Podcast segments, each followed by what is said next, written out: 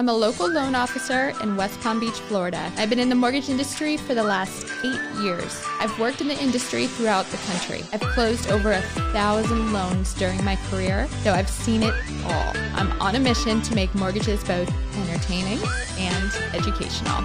Welcome to Lending with Leah. This is the podcast for anyone who is thinking about owning, in the process of buying, or even owns their own home. Wow. So, this is actually uh, not only my first podcast, but my first episode. So, I'm here at Kana House Studios in Wellington, Florida. They are helping me put this whole thing together. And, you know, being just perfectly honest with you guys, I'm a little nervous to be here. So, but at the same time, I'm so excited and I feel like I have such a wealth of knowledge that I just wanted to share with all of you guys. So, my name's Leah Bunning. I'm a licensed mortgage loan officer, and I'm your host. And when it comes to mortgages, I mean, there's a lot of things with mortgages, right? Like, they're kind of boring. Like, they're not that fun. Like, who thinks of a mortgage and it's like, oh my gosh, this is so exciting? Not really. But mortgages, they're a fantastic tool. Even though they're debt, it's a good debt, it's a great tool. And so, to make this a little bit uh, easier to swallow and easier to digest, I really am kind of on a mission to make mortgages both educational and entertaining at the same time. Because if it's entertaining, you're going to listen to it. So, why should you guys listen to me? Like, who is this girl? What does she know? Is she just pulling something off the internet? Is she really qualified to give me information on mortgages?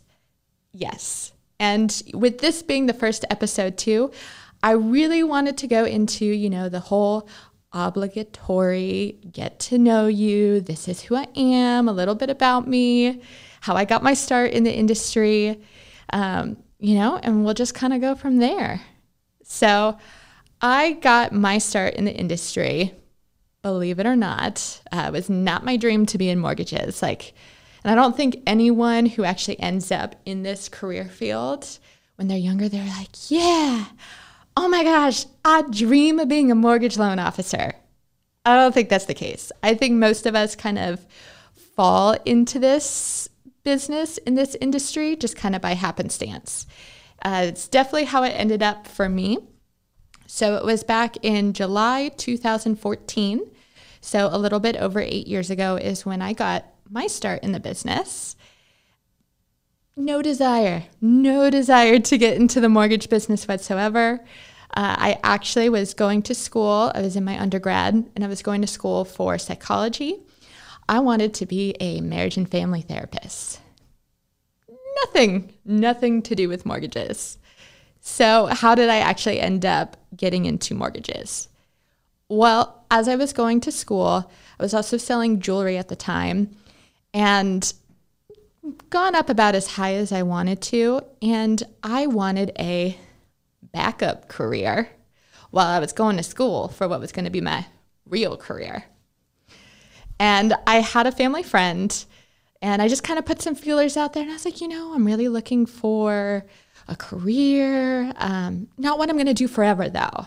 You know, just something that I can do and grow in while I'm going to school. And I had this family friend, and she comes to me and she's like, Well, I'm a, a manager for a mortgage processing division, and um, I need a paper pusher. You want to be a paper pusher and learn the business? And I said, Heck yes, I do. So that is how I got my start. Uh, I actually came on to this company and I was the assistant to the processing assistants. So when I say paper pusher, I really mean paper pusher. I knew nothing about the mortgage industry, but I was keen and ready to learn. And the piece that I came into, so there's kind of two areas to the mortgage business. There's new construction, which is going to be your new build homes, and then retail, that's all your existing homes. So I got my start in the industry in the new construction area. So I was actually working um, with a joint venture, and that is basically where there's a builder and then there's a mortgage company. They come together, they co create a new company, and a lot of the builder's business gets funneled through um, this joint venture. So I had two and a half years of experience initially, specifically dealing with new construction homes. It's a different animal from dealing with your retail or your existing homes. So, got into this business, paper pusher, learning. And I remember telling my manager, who was also my family friend, I really want to learn. I don't want to stay doing this. Like, teach me. And I was, I was, just, I was good at it. I don't know what else to say. It just, it kind of flowed. It clicked for me.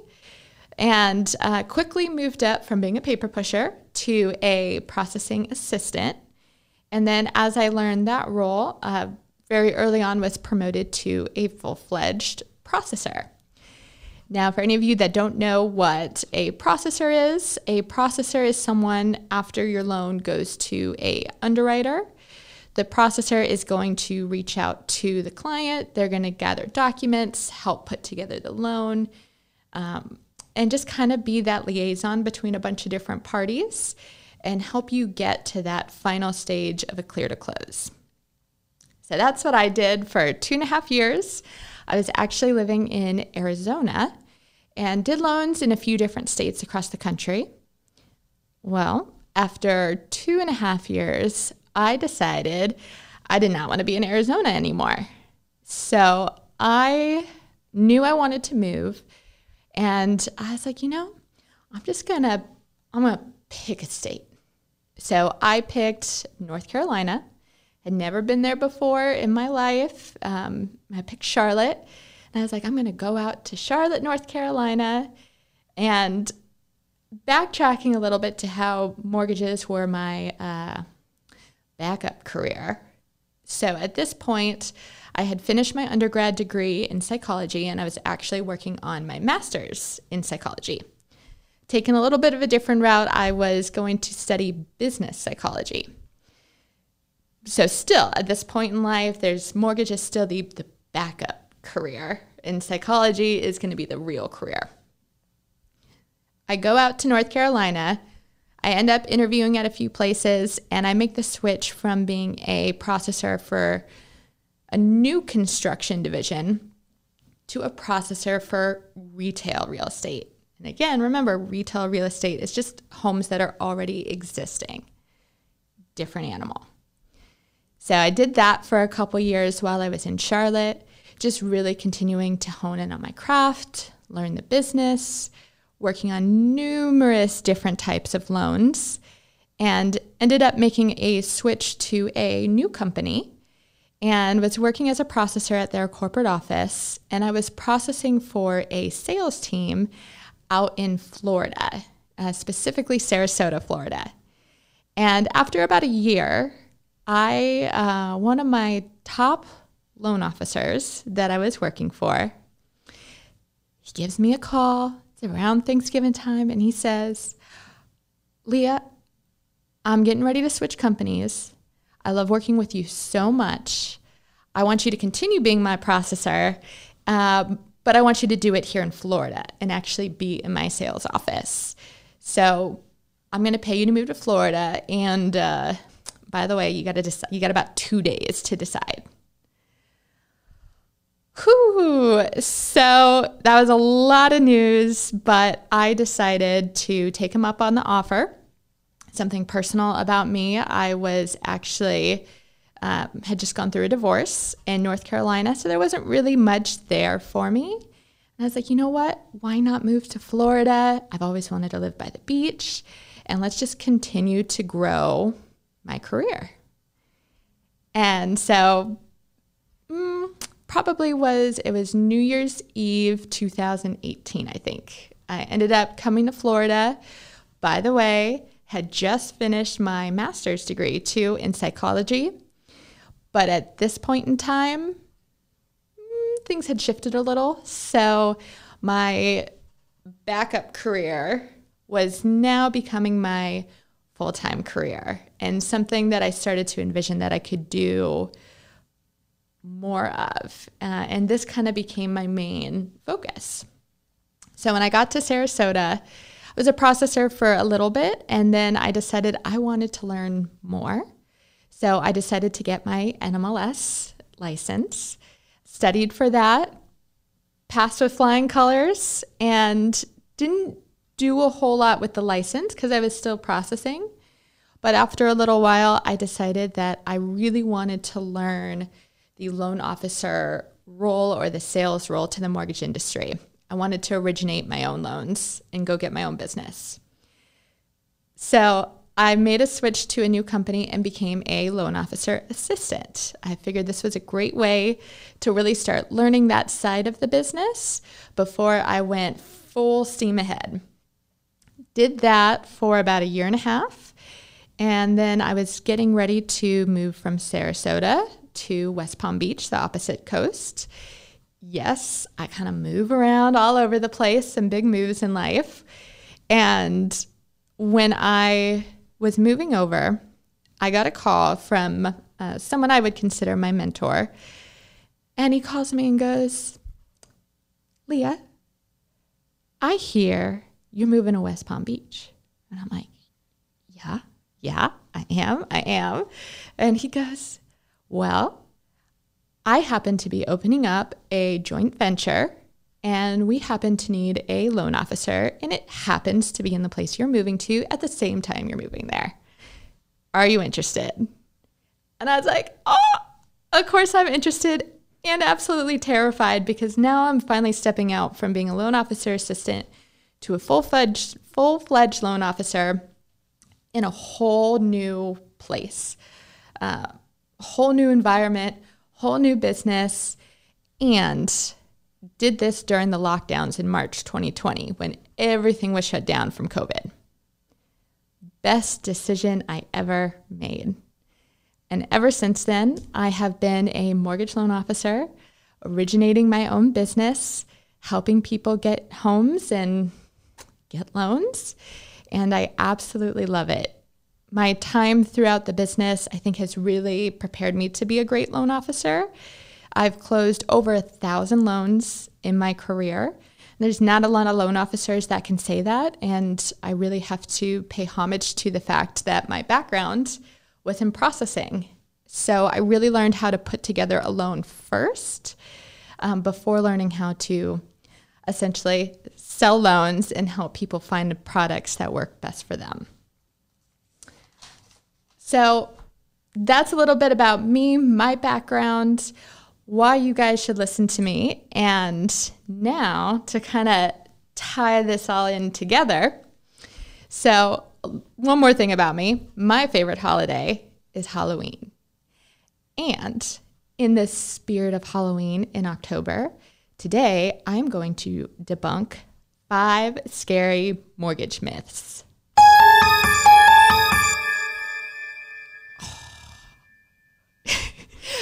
So, myth one, and this is probably a pretty common myth that most people hear. Myth one you need 20% for a down payment. Oh my gosh, it could not be more wrong than that. Uh, sure, maybe in some cases you might need 20% for a down payment, depending on the type of loan, um, or if you're buying a investment property compared to a primary residence. But in most cases, you don't need 20% to put down.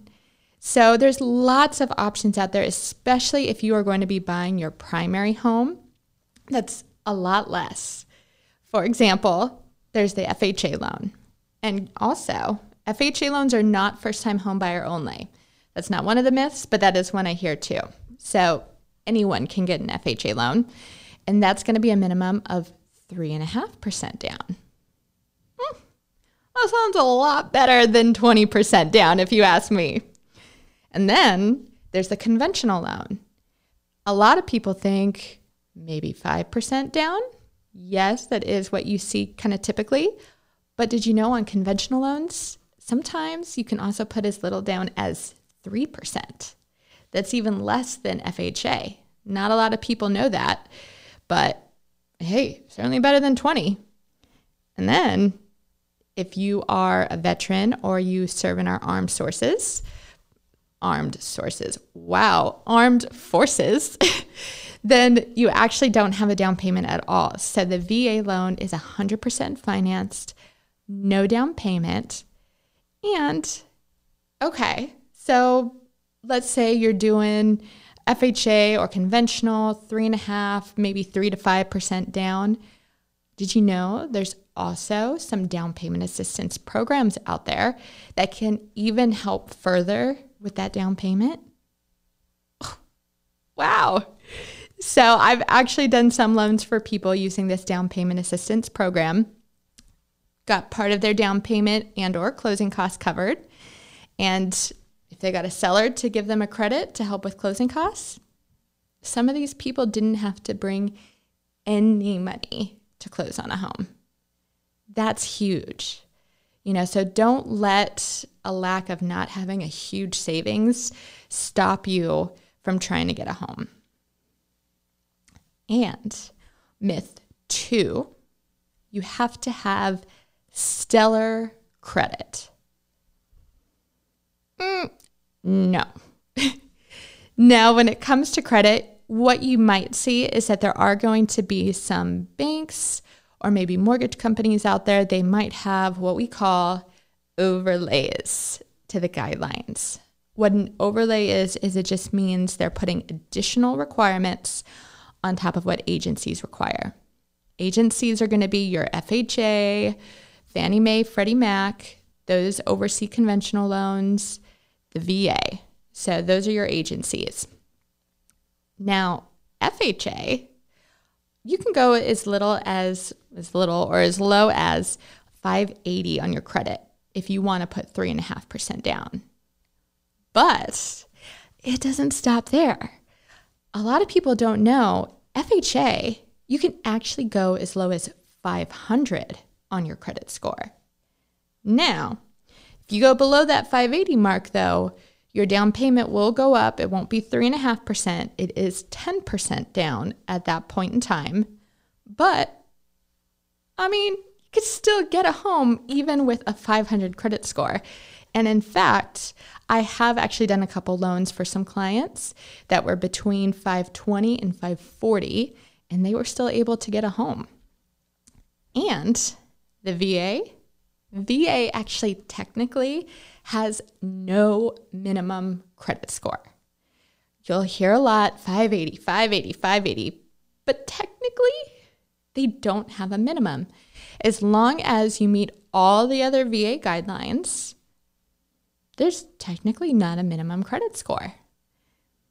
So, if your credit's not the best or it's subpar, or even if it's kind of bad, you might still be able to get a home. So don't let your credit score stop you from at least trying and seeking out information to see if it might be possible for you to get a home. And myth three a pre-qual is the same thing as a pre-approval. I hear this one all the time. So I'll have clients call and they're like, I want a pre-qual. And I'm like, well, mm, me personally, me personally, I don't do pre-quals. Why? Because a pre-qualification really doesn't mean much. And the reason it doesn't mean much is because a pre-qualification is simply just you filling out an application, the mortgage company or your loan officer doing a credit pull, maybe not even a full credit pull, potentially just a soft credit pull. And then giving you a piece of paper that says, you can buy a home at this price with this type of loan. Mm, that is terrifying. There are so many things that can go wrong when you're getting a home and with paperwork and having an underwriter verify things that you probably want some of that stuff verified up front. And that's what a pre approval is. So a pre-approval starts same thing as a pre-qualification, right? You fill out an application. Now, we're going to do a full credit pull. We're not going to do a soft, we're going to do a full one. Full credit pull, and then we get supporting documents. Now, supporting documents at a very basic level, you know, asking for things such as pay stubs, maybe your last couple years W 2s, some bank statements, verify you got some money to close, and then I want to verify your identity as well. Now, give or take, we might ask for a little more, a little less. It depends on your specific situation and what that looks like. But really, the point of a pre approval is that I want to take some of the guesswork out, and that when I give you this piece of paper that says you can go and you can buy a home for this amount, I want you to actually be able to get the loan for that amount. So that's what a pre approval is. And if your loan officer is doing it correctly too at the pre approval stage, they should also be running your loan through an automated underwriting system, making sure you're getting an approval there as well. This just gives you a little bit more peace of mind and is going to help avoid roadblocks and things coming up. So remember, pre-qual, pre-approval, two different things. You don't want the pre-qual, you want the pre-approval. Myth 4 never get an arm loan. Now, what's an arm loan? An arm loan is going to be a adjustable rate mortgage. Eek, scary. And after the crash in 08, I think everyone has been taught that arm loans bad. Stay away from them. They're not good. They're scary. They're predatory. You guys, not the case. This is a myth. Now, is an arm loan the perfect loan option for everyone? Absolutely not. But you need a loan officer who knows about the arm loan who can help you differentiate between hey, is an arm loan or a fixed rate mortgage? Is there one that's going to fit your situation better? Now, at this point in time where we are in the economy, I hate to be the breaker of bad news, but we are not in an era where interest rates are in the twos and the three percents anymore. We are in a rising interest rate market. and a lot of places, you're seeing interest rates currently, you know, six, seven, maybe even upwards of 8%. That's high, and that's going to kind of erode away some of your buying power. Now, where an arm loan might come in to be a benefit to you guys is that you get a lower initial starting rate. In a lot of cases, arm loans are going to have a fixed period too. So you might be able to do an arm loan that before any adjustments start on it, you have a five year fixed period. Hmm. To be able to take a lower interest rate for the first five years that may not be a bad idea. And especially interest rates, they go up and down and up and down. And there's a decent chance that within the next five years, interest rates might come back down. And then you're in a great position to do a rate and term refinanced into a fixed rate mortgage and really lock in a lower interest rate for the length of your loan not a bad thing if you're looking to save money and if you're looking to kind of get away from some of the high rates that we're seeing in this market. And lastly, myth five that I'm going to go over is that you have to be on your current job for at least two years. I get this one all the time. People will call me and they're like, oh, Leah, I don't think I can get a mortgage right now. I just started my job like, I don't know, maybe a month ago. And the first question I always ask is, hmm, you self employed or are you W 2?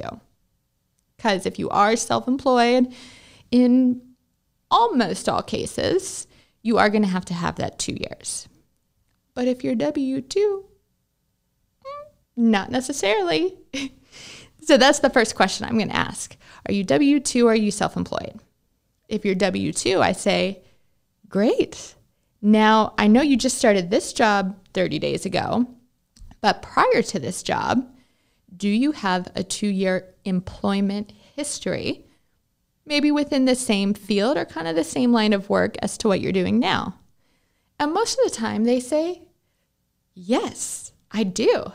And then I say, Great, you don't have to wait two years to get a mortgage. We can use the income from your current job and use that for qualifying. Not a bad gig. And when it comes to employment, that whole two years, and that uh, it is going to vary a little bit depending on the type of employment. You know, are you contract? Do you have commission, overtime bonuses? There are little rule, rules and nuances around that. But really, if we get basic with it, if it's just hourly or even a salary base rate of pay, in almost all cases, you can use it even though you may not have a full two years at that specific job. So, that is five different mortgage myths that we debunked today. And they're not as scary as they might have seemed, right? Not too bad. And I just want to thank you guys for coming out, listening to my first podcast, my first episode. There's going to be so much more to come. And, you know, I really hope that you guys enjoyed it and follow me on Instagram, Facebook, and TikTok. My handle is Lending with Leah. Or you can call me today to discuss your specific situation if you have any questions. It is always free and confidential to talk to me.